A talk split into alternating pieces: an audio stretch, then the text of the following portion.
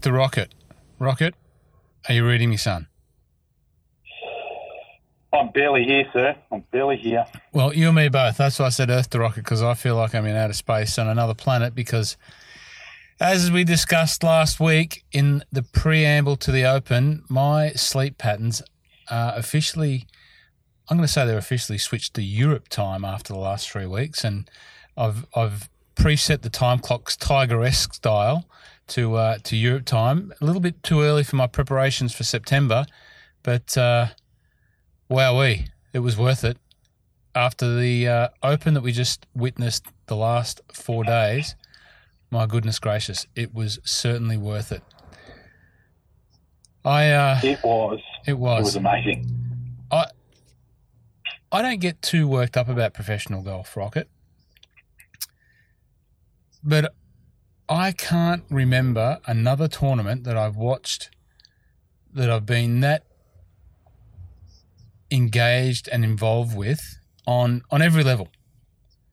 On the level of the golf played, on the level of the quality and the scenery and the environment, i.e., the golf course, and then just on an emotional level, just watching stories unfold, highs and lows, and we'll talk about some of those shortly. But obviously, the main one, the young man from Ireland, Shane Lowry, taking out the claret jug for his first major.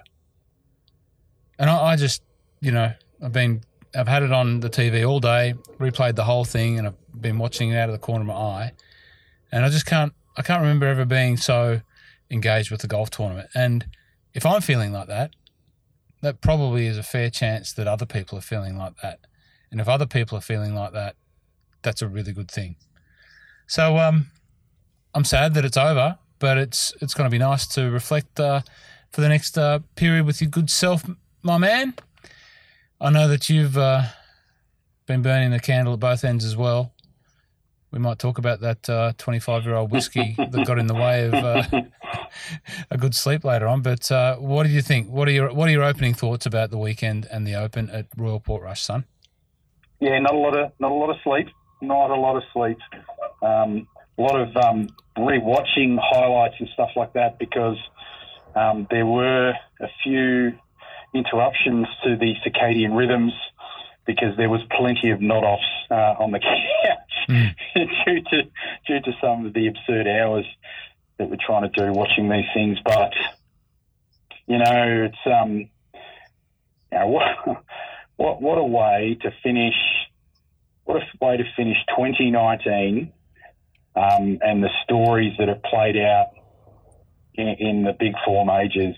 You know, starting with Tiger, in, you know, the Masters, where Brooksy going back to back, with Gary Woodland at the US Open, and now you have you know the Open Championship returning to Ireland for the first time in 68 years, I think it is. 1951 was the last time. Mm-hmm.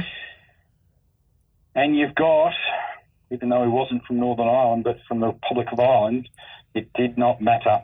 Every person who was Irish, they were on board the Lowry train.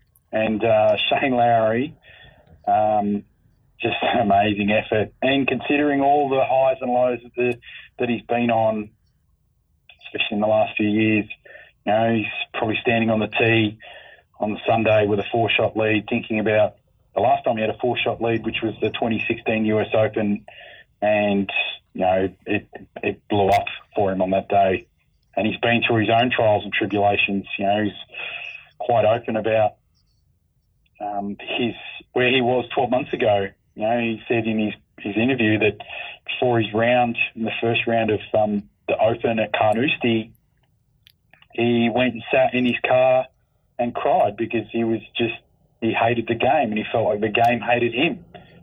So, you know, you, you know, we talk about the highs and lows of golf. You know, we've talked about other players like young young Max Homa in terms of you know just the you know using the mental aspect because you know golf is such a mentally torturous game, and you know you you've got to find something deep inside yourself to to will yourself to change your fortunes or just persevere through the wall of misfortune to get through to the other side.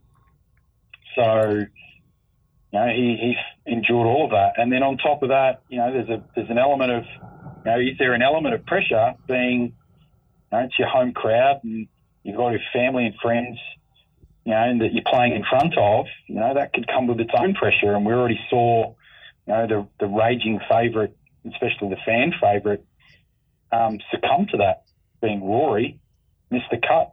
You know, his tournament was done on the first hole. So the weight of expectation, whether it be self-inflicted or externally inflicted, you know, can impact a player's performance, especially if they they don't put in the right things to, to deal with it. Um, Let Let's talk about Ireland, Irish golf, and and what that win means. Now you mentioned you know he wasn't from Shane is not from Northern Northern Ireland, but as you know, Ireland and Northern Ireland represents itself in golf as a united nation, if that's the right term. And as you're right, you were right. You know, everyone in that crowd were were really charging for Shane Lowry. Come, you know, well, basically the whole time.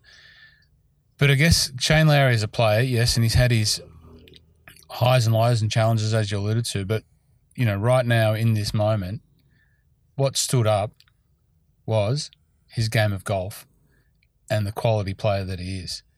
Now, if you watch him in that last two rounds and just, you know, he, he was quoted as saying Saturday, the Saturday round was like the best round of his life.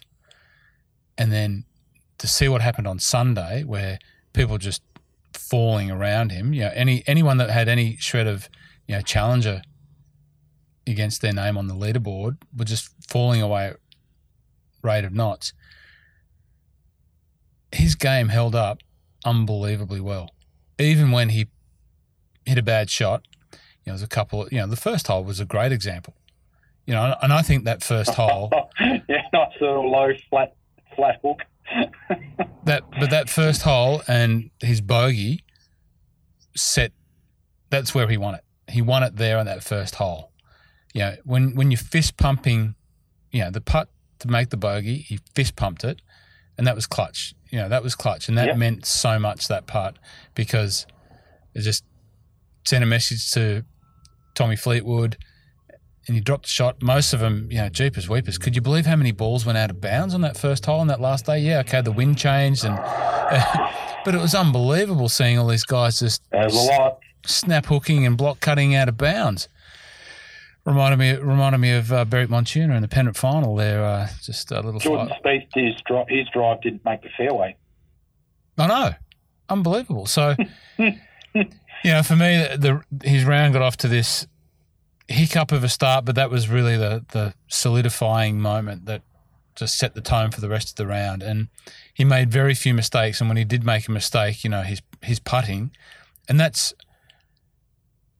what's going to go if you're under pressure and you're going to succumb to pressure, you know, you're not going to make those clutch, you know, four and five footers. And he made a handful of them, either to save par, a few birdies, or you know, save a double. Unbelievable. Well, they're the thing. Well, they're the things that keep the momentum running. So you could you could hit a couple of bad tee shots and just you know you could start to get a bit wobbly, but it's just you know you, you've got that whether it be a five, seven, eight footer, really clutch putt for whether it be a bogey like he had on the first, or whether it be for a par, or whether it be for one of those birdies to uh, uh, uh, arrest, you know, bring the get get some momentum back. Just being able to make one of those and having, you know, just willing yourself for the moment to to, to make that that part, that's the important thing to just sort of keep the momentum rolling in, in the round or just try and turn things around. And he did that all through the week. You know, I still go back to, um, I think about his third round. And I, I, it's funny, I reckon I really watched, his, without me thinking about it, I watched his, his first round and his second round. And I remember his second round, and I don't know if you saw it, when he was, he had a really good run on the back nine. He's come up to 17 and he's kind of just just sort of hacked his way up on 17. He come up to 18 and he's he's actually just just dead set fatted it. And it was at least 30 yards short of the green. Like he's hit an absolute stinker. Oh yeah, yeah, I remember. And that, you can, yeah. and, and you can see him laughing about it, Yeah, right? So yeah. then people starting to, you know, people could externally look at that and go, whoa, you know, is he starting to feel the pressure, the hometown pressure and stuff like that? And then I'll look at how he started off. So he's tied for the lead with JB Holmes. Um, so he tees off on Sunday. The weather's okay. Goes out and you know he's he's ploughing away on the front nine, and he was standing on the ninth.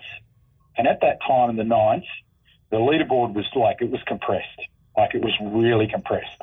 So at the point they were playing the ninth hole, um, JB and, and Lowry playing the ninth hole, he had four tied for the lead at 10 under. So JB, Lowry, had Tommy Fleetwood, and Westy, all tied at 10 under. Ninth hole there, um, JB and Lowry have just striped a couple up the middle of the fairway. They had something like uh, 150, 160 into this uh, pin cut sort of tight in the front. And JB's hitting first. He's hit an absolute just ripper and just um, just striped it, you know, just right of the flag. So this perfect uphill putt from about 10, 15 feet. So then, you, if you think about it, you- you're in the, you're tied for the lead. Your playing partners, you know, they're matching shot for shot, right? It's almost like this, you know, they're just you're just trading blows. He stood up there and he's absolutely just stiffed one in there on top of JB. Then on top of that, JB's missed a putt. He hold, he's still at the six footer, and he holds that to take a one shot lead. And all of a sudden, from there, and if you saw his back nine, he it's like he just got it's like that gave him that jolt of confidence in terms of I'm in the heat.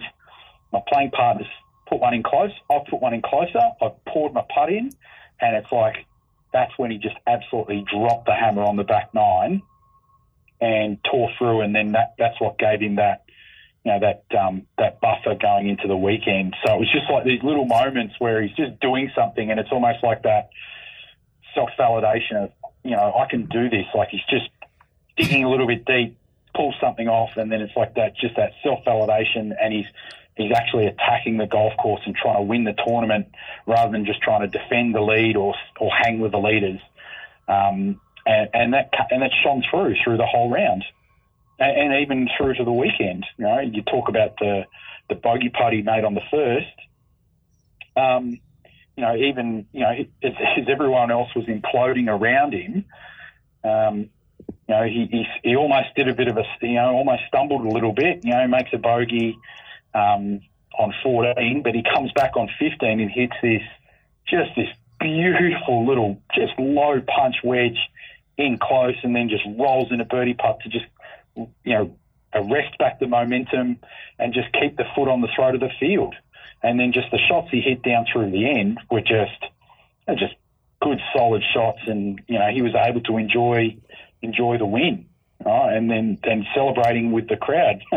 he was pumping up a fair bit. I thought he was going to bring the house down. But, you know, he was just these little things that I saw in the second round and the third round and in the final round. It was like every time I saw it, I, I kind of made a mental note to just jot it down, like what, what he did on this particular hole. And, you know, all those little moments, you know, paid off in the end. Yeah, it was a special. It was a special win, and you know, in all of the majors that we've talked about, and we've talked about them all.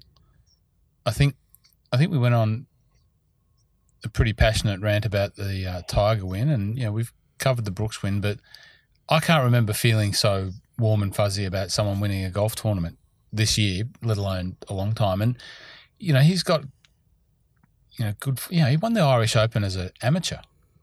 Yeah. So he he can do it, and I just I just hope really for Irish golf European golf and for Shane Lowry's golf that this is just the springboard into hopefully more wins. Obviously, hopefully more wins and but big but bigger things because he he deserves it and he can uh, you know carry the flag for that little nation. You know, like there's only three four million people there, five million people there, but the amount of quality golfers that they produce is, is phenomenal.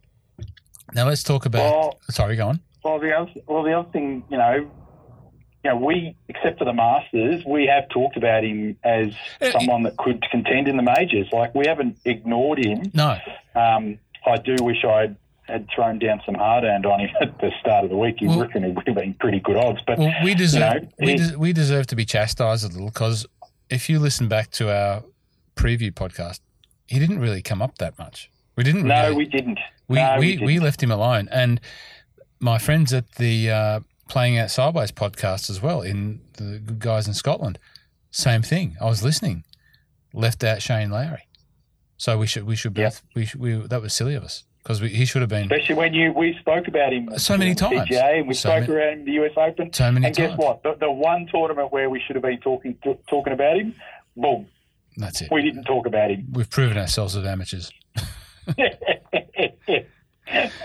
But um, know, so I mentioned you know the quality of Irish golfers from that little nation, beautiful nation, and a very proud nation, and I think that whole place will be celebrating. You know, like the town of Offaly where he's from will be going off. It's not too far out of Dublin, but I think the whole country, wherever there's golf being played, there, there gonna- is going to be a shortage of Guinness. yeah, and you know he's he's he's quite a figure, and his dad's a very well known um, sportsman. Um, previously in in GA Gaelic football um, of his own notoriety, you know, having played in an All Ireland final. did you so- see? Did you see his dad on the on the um on the 18th screen after the the um, ceremony?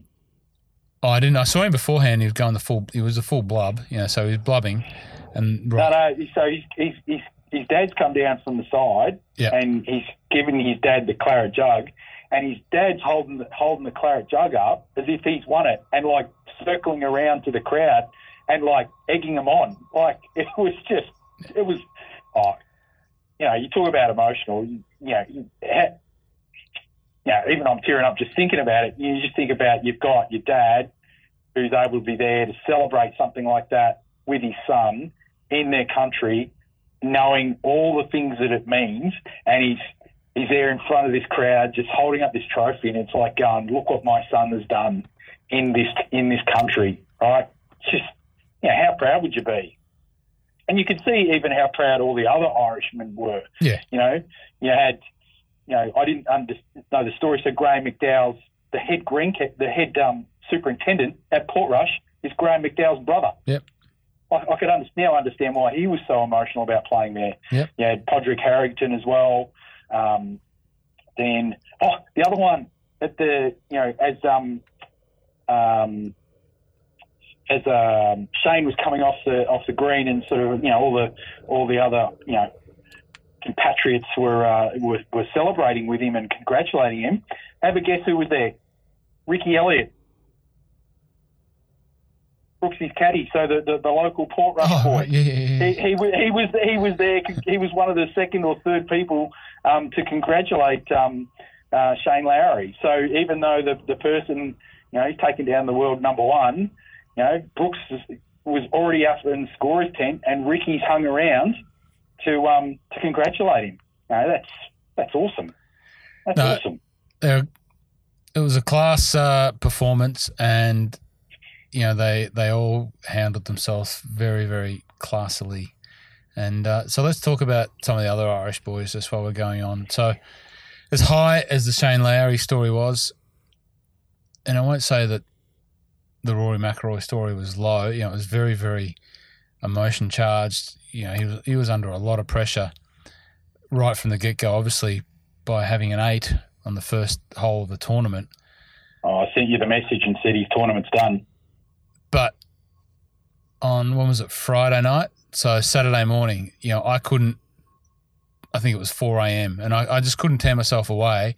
Just He was lighting it up, wasn't he? Willing him home to get that final birdie on the last hole, and when he just didn't, you know, leave himself a chance of draining the putt on the 18th when it just dotted off to the left there, um, you know, the whole the whole world just sighed a breath of pain for for Rory because, you know, he played pretty well except for, you know, one hole on the start of the, the first day and I think the last hole on the start of the first day, and they were the two holes that messed it up for him. But that back nine of, of um, the second day, you know, I think everyone everyone would have wanted that birdie to come.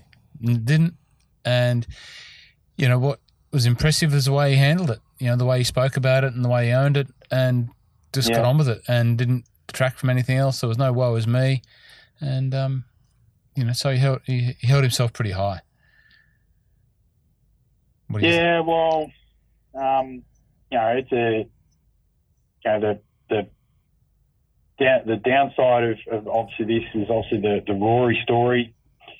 Um, you could see how much it meant to him. Uh, you know, and he would have been the overwhelming favourite. Um, I, I, still think the right man won because he just he just we'll call it epitomises everything that's Irish, really, as far as I'm concerned. Yeah. Um, and you know that, yeah, it's just heartbreaking for Rory, and you could see you know how much he wanted to just be there on the weekend and and to be in contention, and you know without trying to throw you know any disrespect into you know his game and stuff like this. You know, maybe this is this is just the highlighting again the challenge that he has with expectation. Whether you know he puts a, a lot on himself, um, and he just needs to figure out something mentally because you know we've seen what happens to him at the Masters. Um, we've seen what happens with him at some other majors. He just has form, and then he, for some reason, it's it's like he either puts too much pressure on himself or he's trying to be too relaxed. He can't find quite find that that um, creative tension that he needs to be performing at his absolute best. You know, you're talking five years since he's won a major, and oh, I can't think about the last time he's actually really seriously contending. Um, so it's it's a it's a shame, and and maybe and hopefully this is the you know the reflection of this event might spur him on to to recapture the Rory that we we thought that we would get, you know, dominating the world because he's got all the tools. Um, yeah, it's a shame. Would you go and would you would you take go and have a look at the way that Lowry played that tournament and take something out of it if you're Rory and just look at the way that he golfed the ball around and, and maybe take stock and have a reassessment of. I, I only have to look at how Rory played when he had we had nothing to he had nothing to lose. Yeah. You know, I heard uh, heard a quote from Shane Lowry when um, when he was asked about what he learned from the US Open, and he said, um, "I'm the next time I have a, and this was oh, a while back, it's, it's regurgitated an interview um, from a while back, not not during this event, and he said, um, well, the next time I have a, a, a lead in a major or a four shot lead in a major, I'm going to play to win, not play to defend my lead. Yep. He go, you know, because he referred to the US Open. He said for the first three days, I was the world number one. I was the best golfer in the world. And he said, then I tried to defend that. He said, I can't do that again. Mm. And the way he played, you know, maybe those couple of shots he hit in the in the you know those couple of chunky shots he hit late on um, on the Friday with was him trying to defend his score. he's probably gone, oh, here we go again, eh? No, no, no, no. So he just went for it again. And we've seen what Rory's like when he goes for it. Um, so, you know, it's back to that pressure or just finding that right creative tension. So mm. let's have a look at some of the other notables in the uh, top uh, half a dozen or so of the leaderboard. So you had uh, the flowing uh, the flowing locks of Tommy Fleetwood. up He, there. played, he, had, he had a great tournament. Great you, tournament. You could see he was he was actually he was quite upset. You know, I think there's part of him where he's a, he was probably happy for Larry because I think they're they're good mates, but you know I think he was upset with that. You know, he kind of let an opportunity go. Yeah. Um, Didn't play that well on the last day. You know, had made just a few mistakes. Didn't get the putter rolling early on, and, and oh, not not too many people played well on the last day. You no, know, in the- fairness, yep, the, be, the best the best scores were, were, were done early. yep. Um, you know, and the best the only person that, that didn't shoot over par in the in the last I think it was six or seven groups was um, Tony Finau. Great finish from him. He, he, he's a, Yeah, he's a dude. perform- yeah. Before he can, he, he's. You have to think that he's going to get a win one day. A big win. Oh, No? yeah, you don't know. It's like he just contends, but he's not like Well, he's except for the Masters when he was right in amongst it. Um, and I think the US Open last year at um, at Shinnecock. yeah. Um, you know, he's, he's it's like he's got the right game and the right temperament, but um, don't know, he hasn't quite. You know, this, you know, maybe maybe he'll crack it one day. that killer instinct. Um, okay, so let's talk about your boy because I know the listeners will be expecting you to uh, have a full diagnosis of, uh, Oh, of your boy Brooks. oh, my goodness, feeding him. He lurked. Oh, He did a um, good job of lurking, lurking and intimidating. You know, with intimidatory force uh, that I'm going to come and get you, but he just didn't come and get them. His putter. If, if, if, if 2019 will summarise Brooks Koepka's putter as you know, it was amongst the night walkers. Game of Thrones, winter is coming because it was ice cold again. Ice cold, Now, ice cold. Did someone on this uh, podcast, the Rocket and Rossco episodes, maybe he goes by the name of Rocket, suggests that it didn't matter that he wasn't the best putter because his ball striking would hold him in the best of stead to get the W at this tournament? He, he just needed to putt okay.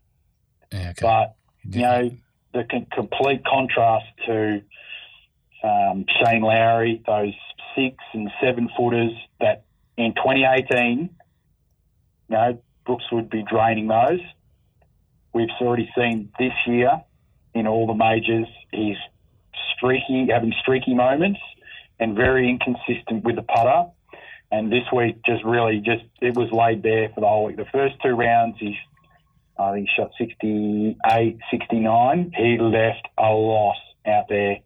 And then the third round, where I was hoping for him to make that big push, again, the same thing, just missing too many of those and like burning the edges. It's either he didn't, it's either he wasn't reading it well enough or he's just something with the speed. So something just was not, it just was not in sync.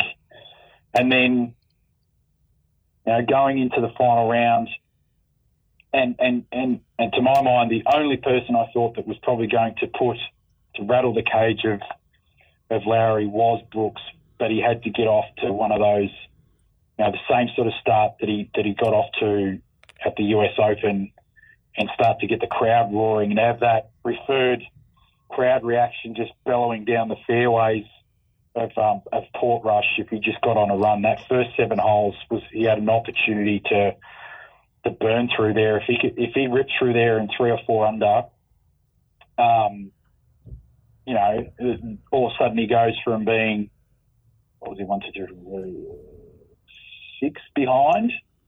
Think was six behind, six or seven behind. He could have just, you know, vaulted his way up, and it only takes it very quick. Yeah, we've seen this very quick to lose four shots lead.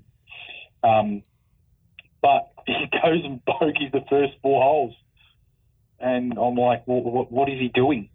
Like, literally, what is he doing? I just, just, oh no, it's it's almost like he was just got to the point where he's just pushing so hard, and he was just he was just making some really just fundamental sort of errors. Looked like he was going to get it sort of back on track, but you know, it was just not to be. Um, so, um, and the only sorry. and the only the only bright part of Brooks's bad play was him bogeying 17 because that allowed Lee Westwood to finish tied for fourth and get a get his get a start in next year's Masters. Oh, So that's the only that's the that's the only bright thing I can I can draw out of well, bright, the 29 2019 Open Championship from Brooks Koepka. brighter than his ke- fluoro luminous yellow and white get up that he had on Sunday. Jesus, that was Oh, was out, that was out there, wasn't it? that was the brightest combo. Anyway, um, last time we'll, we'll keep going, um, but the last bit on Brooks, great pairing for him on the Sunday. Fantastic. Oh, Saturday, Saturday and Sunday, he was stoked. He got the two slowest players on the planet. First of all, we had Justin Rose, who was playing. I don't know what, what sort of floggish behaviour he was up to. So Ooh. there was, um, I think it was the fifth hole, and his Brooks has hit a tee shot. Uh, Justin Rose hit first. Brooks has hit no, Brooks has hit a tee shot, and Justin Rose basically stood on the tee for like three minutes before he went and hit his tee shot. Just stood there, watching. Well, well, and then the very next hole, he's hit his shot and he starts sprinting down the fairway. What, what is he doing? Well, what, what point is he trying to prove? Is he is he so aggrieved with the fact that even though Brooks hasn't called him out um, publicly, he's alluding to slow players as basically a blight on the game. And then to back it up, he gets JB Holmes on the last on the on the last day. So Brooks is teeing off first, hits his shot within 28 seconds of being called to the tee. So he's off and running, ready to go. JB Holmes hasn't even put his glove on by the time the announcer calls his name. Then he goes, fumbles around to get his glove, get his club, his ball teed up. He took like a minute, and that went on for the whole day. I wonder if Brooks was mad and probably played badly because he played with two of the slowest players on the planet who were just doing floggish things. What? When's when when? Oh, sorry, I'm just gonna I have to sit down. I think slow players. Oh my goodness, just drives me a little bit batty. Slow players and floggish things. It's enough to drive any golfer batty. Hey, Yeah. yeah. All right. So we'll move on. Uh, just quickly, Lee Westwood, great tournament from him. Good to see. You know, it's a 47 year old out there with his girlfriend on, on his bag, and they don't talk about Fiance now. fiance. Fiancé, sorry, apparently. congratulations, uh, Lee. And sorry, I don't remember the, his fian- lovely fiance's name, but great job for her pulling the staff bag around the dunes for four days or more than four days. That's phenomenal. No, the last day when the rain hit through seven to ten, he's left her with. He's taken the umbrella and she's left her with nothing. she's, she's done a great job, but they they they, Mm. they enjoy it. They love it. It's great to see. You know, it's just a, a couple out there enjoying golf together, and he's clearly enjoying it because he's he's playing pretty well. It didn't sort of stand up for him on the last day. He had a little look at contending there for a bit, but it just as quickly as he had the look in the door, it was sort of slammed shut on him. Uh, Actually, there's there's one there's one. Actually, I have to give you immense kudos mm, for a player that you called out at the start, mm. and I didn't know who it was, and he finished T6. Bobby Mack. Wee Bobby, wee Booby. He's uh, Bobby Mack. pretty. Not only did he finish T6, he didn't want to take any crap from from Kyle Stanley because he wouldn't call four when he hit a hit a wild tee shot. I don't know if you heard that story. No, I did, but tell me the full version. uh, there was one particular hole where Kyle Stanley sort of hit one wide and he didn't call four. Had everyone else in the groups call four, and Bobby sort of said to him, he said, You should be calling four. And kind of alluded to the fact that he goes, Well, everyone else has said it, so why do I have to say it? It's a little bit of on the onus of the uh, the ball striker. A couple of holes later, does the same thing again. The ball, the drop, the tee shot from Kyle Stanley is going right. Everyone's calling four right. He doesn't call four right. One bounce into the arm of Bobby Mack's um, caddy's mother. And Bobby Mack has let him have it. He has given him an almighty spray. Oh, oh great. It's great. Jeez. Well, good on you, Bobby. You wouldn't want to mess with uh, a Scotsman from the Highlands up there in Oban, just uh, on the west coast there. Beautiful part of the world. I wouldn't mind going seeing it. But uh, what a great little, great young man, great player, a lefty, beautiful swinger of the ball, beautiful striker of the ball. Hopes of Scottish golf are on his shoulders. Yeah, Not much. no, well played. not much else well happening for Scottish uh, Scottish golf. You know, Rusty, Rusty Russell Knox. Yeah, no, it's there- thereabouts. But um, yeah, no, thank you for the kudos on Bobby Mack, and he's one to put in your little black book. Uh, Danny Willett, good to see him sort of kicking around, and you know, looks like he's Starting Game- to find a bit of form. yep, which is good. And uh, your boy Tyrrell Hatton, he's not your boy really, but uh, he was okay. He was up there. Well, we certainly didn't. I know for all my, you know, for all our, our picks, we didn't do we didn't do very well.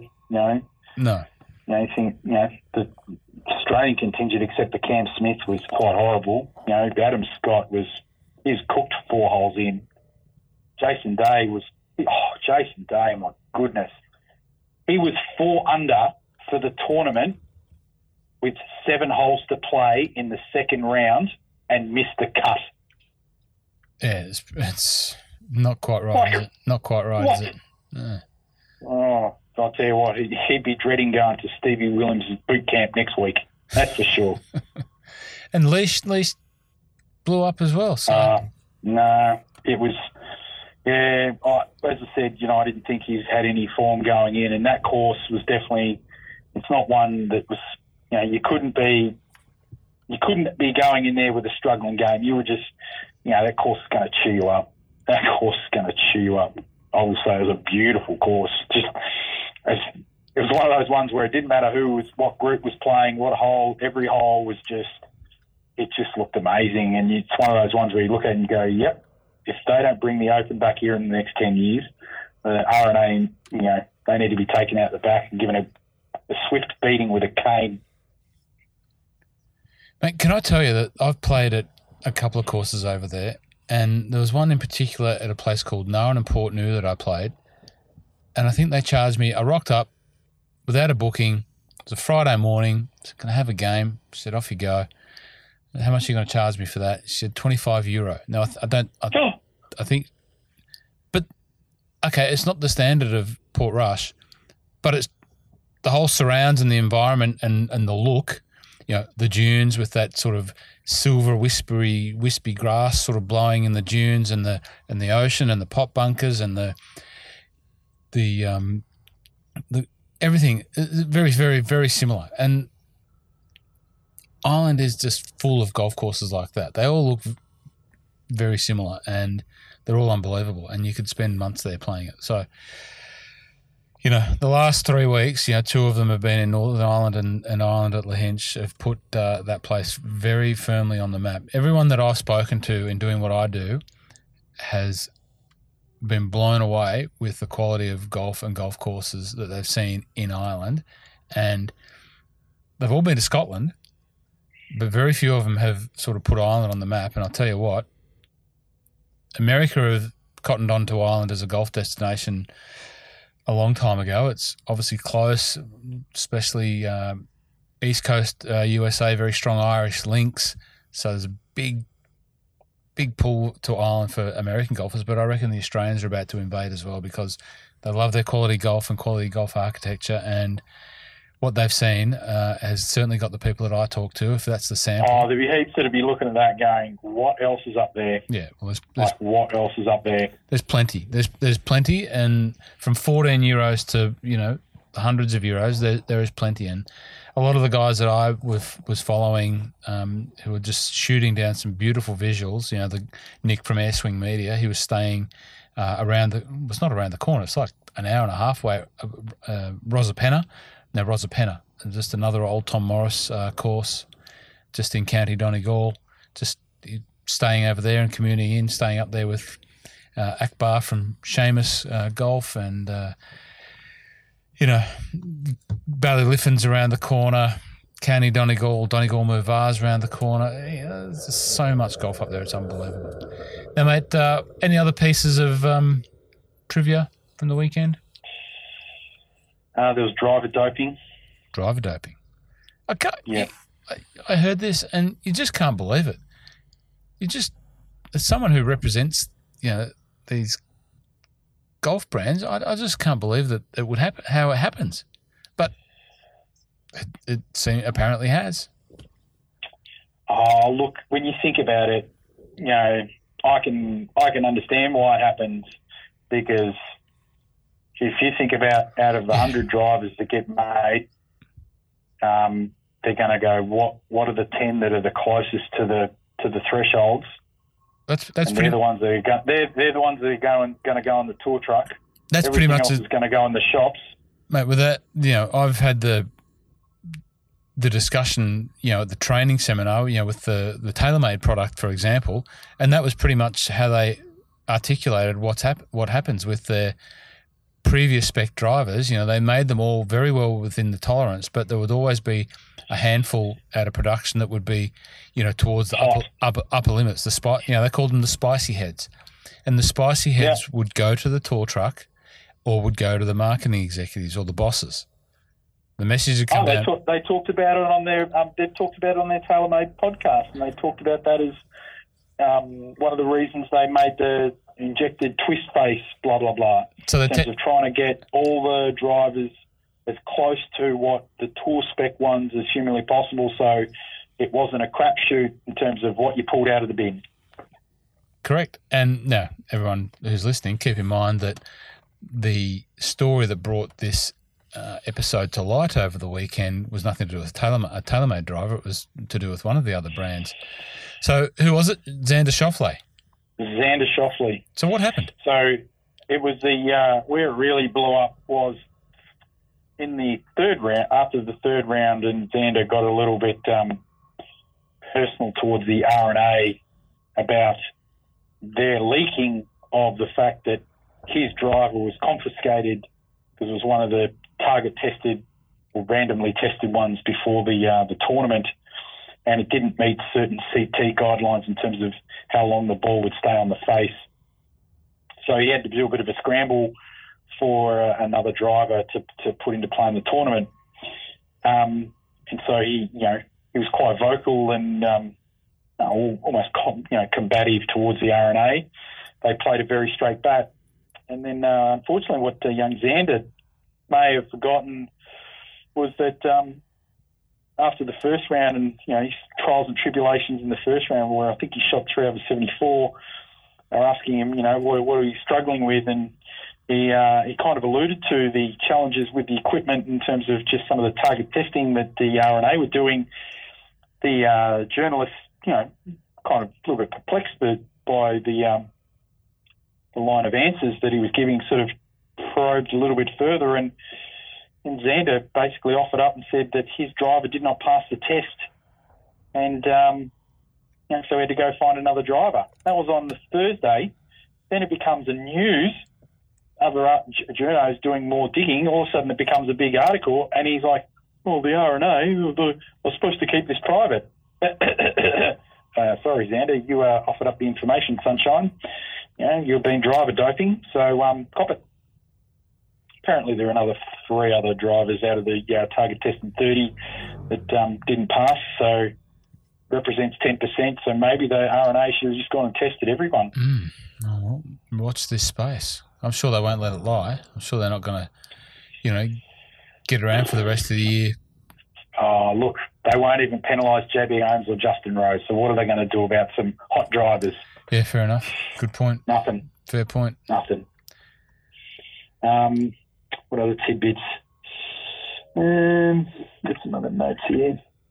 Oh, the other one. Uh, so I talked about. Um, I think I spoke to you before we um, jumped onto this. The John Huggan story about Shane Lowry, which is quite interesting. So, in the early days, you know, all the uh, the Irish Golf Association were l- looking at a very young Rory McIlroy and thinking, "Oh my goodness, do we have one here?" And they weren't sure, and they've um, put a call out to the you know the great Pete Cowan to sort of come over and just watch some of the, the Irish boys playing in some training camps and just say, you know, we just want you to validate is this kid going to be great? You know, should what, what should we invest time and effort into him? And so Pete Cowan's come over and over the course of a week, you know, watching all the boys play and compete against each other and said, yep, yep, yep, Rory, you know, he he's looks like he's got exactly what it's made. You know, he's going to be great. Um, but you've got another one, and they're like, what? I said, no, no, no, you've, you've got another one who I think is going to be uh, a really, really good player as well. They're going, well, which one? And he points over and he goes, oh, little fat lad over there with the glasses. That little fat lad with the glasses was uh, Shane Lowry.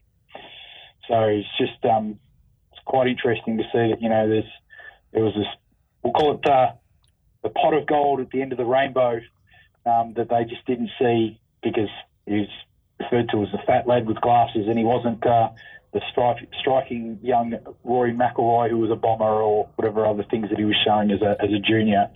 So I just found that a quite interesting story. Well, Rory put a picture up today of uh, both of them in one of the early Irish young teams, and both of them had a little bit of a quirky look going on. So, but uh, yeah, that was him with the small little spectacles there, and uh, fine, strapping man he's turned out to be. Um, yeah, I don't, I don't.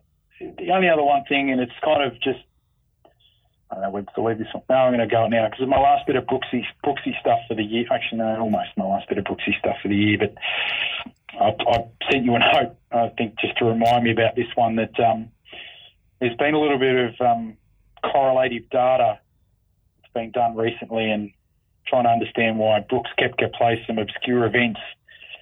And um, some astute observer out there has been doing a correlation between the events that Brooks Koepka plays and uh, when his girlfriend goes to weddings.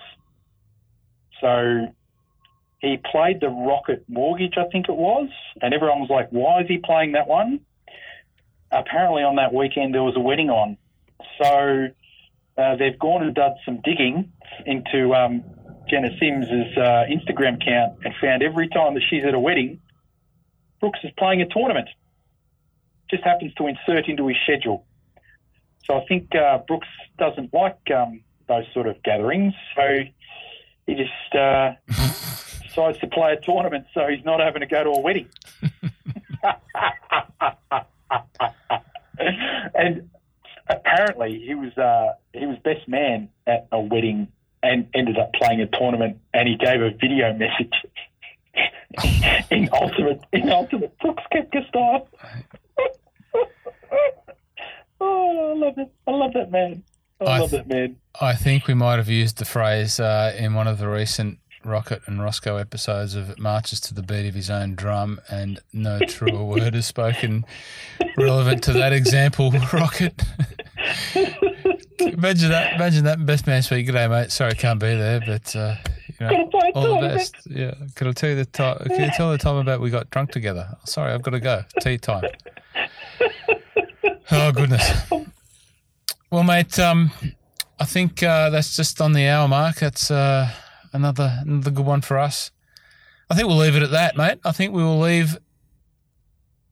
Well, the next four weeks is going to be interesting. Yes. So next week we've got the um, Alligator Swamp Classic down in Memphis. Right. So the um, the WGC where um, Shane Lowry said, you know, I'm here at the uh, the Open playing in front of tens of thousands of my closest friends, and I'm going to go down to Memphis and play in front of a man and his dog. Um, that's quite funny. So you've got the WGC event. I think there's a Tigers not playing. A few others are not playing. Can I can I just so, yeah. pause on that for a sec? And it goes back to me, you know, going on about how good this links golf was, and I've had all of these ideas, you know, burbling through my pea brain, and it's a couple of things. It's going to be really hard for me to go back and watch PGA Tour. You know, relevant to the example you've just given. And yep. has there ever been a better argument for the European Tour and the PGA Tour coming together and saying, you know what, guys, you know, in Europe, you've got this really cool links golf that everyone seems to love. People come and watch it in droves. Um, why don't we do like a, a links golf swing or something like that, you know, like and, and co-sanction it? And why don't we get together on you know, bring six of the best tournaments that we could possibly put onto the best looking links courses and do that and have the best players, you know, all jetting because they all love to go there. They all love playing it. I, I don't know. I just, you heard it here nah, first. If won't you, happen. There's no way that it will happen. Absolutely no way. But uh, can you imagine it? Can you imagine like six, a, a, a swing of, you know, six weeks of just pure links golf? maybe maybe week on Well, week. Yeah, maybe we've maybe. got it. In, it's in September on the European Tour. You've got the um, BMW PGA at Wentworth, bit of Heathland. Yeah, Straight after that, you've got the Dunhill Links. Who cares Yeah. about the US PGA Tour? yeah. As I said, you know, they're the Gordon Gekko of PGA Tours. Greed is good. I know, I know, but it's just you know, like in. Anyway. So, yep, next week, Alligator Swamp Classic down in Memphis. um, with Brooks's finish um, at the at the Open, and where um, three drops Kuchar finished, that means Brooks is now the leader in the FedEx Cup.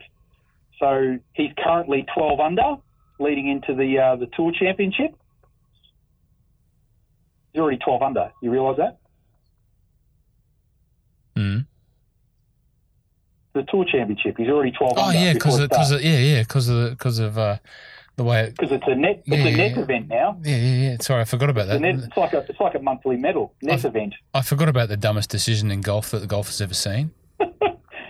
It's the net tour championship. It's it's ridiculous. I I've heard people people support that as a concept. You know that he get this ten shot advantage or whatever it is, and it's just silly. I can't. I can't. Um, I can't. I don't get it. Yeah. I know. And then you know I've already seen some of what the US Tour are doing for the rest of the year, and they've just they've just jammed October to December full of events. They don't give two rat they don't give two rats about European Tour or anyone else. You know, I still think uh, Golf Australia should be going to the European Tour and just trying to create a nice little swing through here, and rather than have all the Middle East and everyone like that, you know, Yeah, you know having this Premier Times. Yep. Hundred percent. Um, Anyway. and then the last thing, just um, on a side note, so um, young Brett Coletta maintaining form, so finished tied for fourth in the on the KFC tour. hmm Um, so he now moves up to 22 Twenty-two from um, in the twenty-five. To, standings. Yeah, Twenty-five to twenty-two. Yeah. So he's he's Yeah. getting very close. yeah. About two or three more events left before they start the. Um, um, I think it's the Tour Championship. So next week is the uh, Dr Pepper Cup. So I don't know what the tournament is, but it's sponsored by Dr Pepper. I do like a bit of Dr Pepper. Um, and then uh, another Australian inside the 70 is um, uh, Cam Percy. Mm. So, yeah, could be a good time for the Australians to, you know, maybe have a bit of a run. But it'd be good to see um, young Brett, you know, secure his tour card. Their kid can play. Yeah, Their can. kid can play. you definitely can. Uh, Dr. Pepper, have you ever had a, a drink called Irn-Bru, Rocket? Back to my trip, uh, pre- preparation for Scotland. You've never had Irn-Bru. no. So, you're to, uh, this is, before I go in September, sa- sa- sounds like something I drank on, um, or needed to probably drink on Saturday morning. there you go. No. So, in preparation for the podcast that we'll do before I leave the shores and go and experience some links golf myself, your your task is to go out and buy a can of Irn-Bru and drink it and come back and give the listeners a full um, tasting notes of Irn-Bru, the Scottish soft drink of international repute, Irn-Bru. You know, you know, there's a map where the cola drink from the United States, one with the red and white can, is the biggest selling Mm. is the biggest selling soft drink globally in every country in the world. And there's one little there's one little country where the map is orange, and it's because Irn-Bru is the biggest selling drink. So there you go. You go and drink a can of Irn-Bru Okay. uh, after Oh. mentioning Dr Pepper, and give uh, give the Scots drink a bit of a review for us. Anyway, we'll leave Okay. it, mate. I think uh, I think we're done. yeah, just good year for the majors, and it's going to be interesting next year. 2020 Masters, PGA, TPC Harding, uh, US Open at Winged Foot. That's been redesigned by um, Gil Hanse, so that course has been brought back to its original AW Tillinghast glory. That will be quite epic. And then the Open Championship at uh, Royal St George's. So, yep, it's going to be another fun year. Mate, I think it's fitting that It's- it's fitting that it finishes on the Open. Um, I didn't like it when it finished on the PGA a couple of weeks later down the track, but uh, I think it's fitting that it finishes on the Open. Yes, it's a long time back to April, the guys will work out how, how to uh, golf their ball, the ones that are in the FedEx and, and whatever else. But um, I think it's fitting that it finishes on the Open, and um, you know we'll get together soon and talk about uh, talk about what's going on. That's all right. See see what's happening in the Alligator Swamp Classic and and and the uh, the Net Tour Championship. all right, mate. All right, good chat. Well done. Great. Uh, get, get back to some uh, normal sleep rhythms, would, would we? Can we? Yeah, exactly. All right, mate. Thanks. Thank you. All right, see you, man. Bye bye.